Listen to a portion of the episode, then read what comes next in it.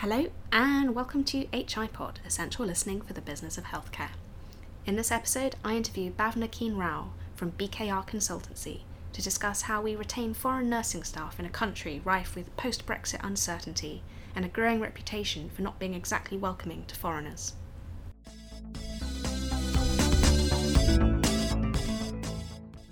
Well, thank you very much for joining me today, Bhavna perhaps to start, you could just introduce yourself and, and your background in the sector so far.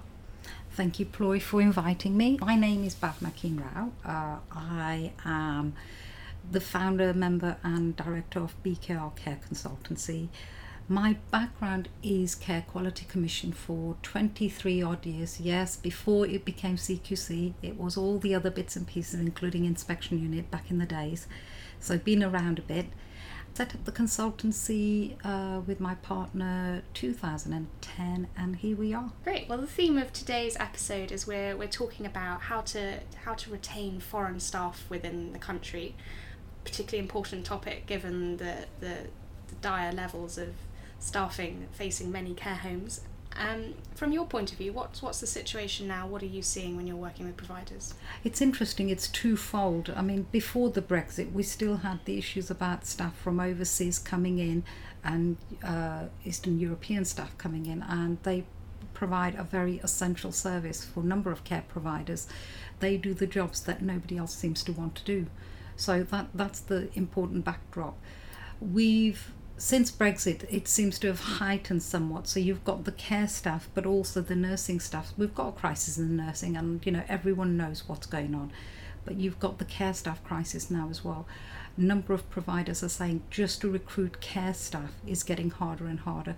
Providers are being much more creative. They're actually doing salaries rather than hourly rates. They're trying to entice people with um, providing them if they pick up any additional shifts, they pro- pay them an extra pound per hour for additional shifts. So people are being creative, but they're still finding issues of concerns. I know the government's trying to help by, you know, we can have delegated tasks now, so nurses can actually train up some of the senior staff to perform some of the tasks under their watchful gaze. So we've got all of that as a backdrop and I think we've come to, again to a crisis point where we haven't got enough uh, professional bodies to fill the gaps. And I think that that is a real issue, and I think providers are struggling.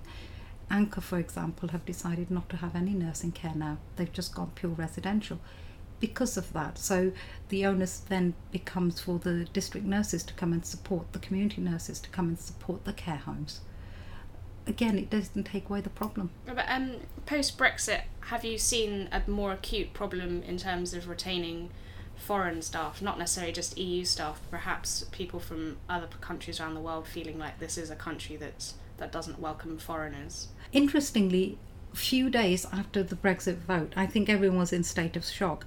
But we were um, supporting a care a distress service, and I had a phone call from uh, one of the deputy managers saying that we've had an infighting.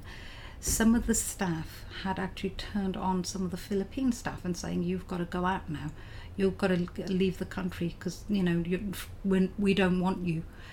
It was quite sad to see that. A, the ignorance because you know Philippines isn't anywhere near Europe, but that's another story.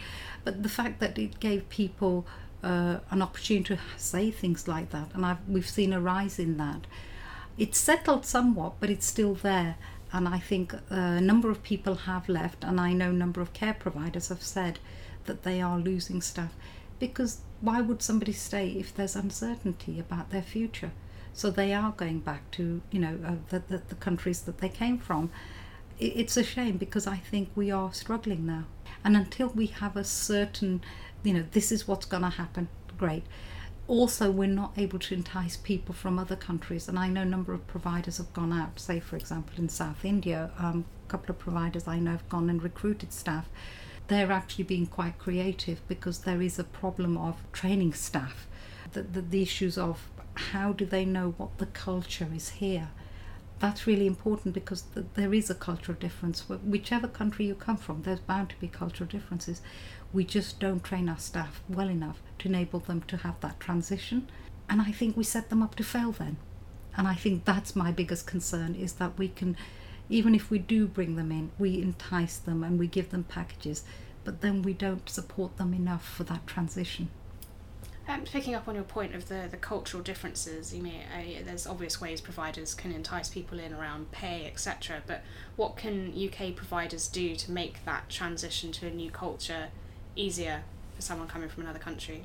I think induction is really, really absolutely critical because we need to teach our nursing staff and our care staff what is it that you know we don't teach people we ask them to do training on um, English, written English, or writing.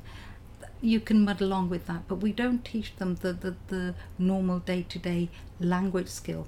So, for example, you know, would you like a cup of tea? How are you feeling today? Holding somebody's hand. It's the non-verbal that goes with the verbal that I think we sometimes fail people on, and that could be cultural. When you have a straight translation from one language to English, it may appear and sound quite abrupt. We've had complaints about staff who are rude. They're not. It's just a straight translation from one language to another. And I think if we support staff through that, that could work. And I think it's, so the induction bit is really, really critical and supporting them through that. So it may be that you invest a bit more, just those two, three weeks, and then you really can benefit the rewards of it. And are there any other things you can do apart from that induction phase? Is it about sort of setting up little groups for people to join, or? I think mentoring is really critical. I mean, you know, I, I'm, a firm believer that you educate people and teach people and train people through uh, role modelling. So you you have them shadow you. You then bring up and then create little groups and a networking group, so that you know we've got these the discussions going on between staff. So if one staff is feeling vulnerable, they can go and talk to another one. But it has to be done in a very safe way. You have to make it so that it's not a blame culture. And I think, unfortunately, we still run very much through blame.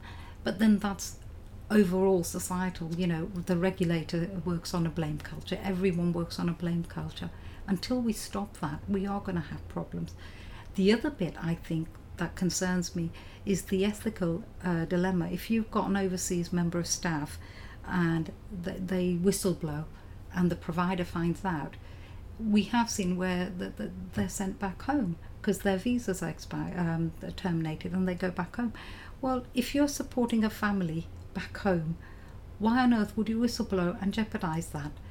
I get the right thing to do, but ethically there's a moral dilemma there as well. So we have to respond to that and support the staff through those issues. We have to stop blaming and actually nurturing. Yes, when there are issues, you have to take responsibility, accountability, train people, uh, nurture the good culture. But until we start doing that, we're going to keep on failing. Do you think the situation will improve? Are you seeing a lot of positive movements by providers to improve the providers have no option but to change. So I think that some of the provi- many of the providers that I'm seeing are trying to nurture the positive behaviours, and I think that that's going to be a win-win. Great. Well, thank you very much for your time today. Thank you.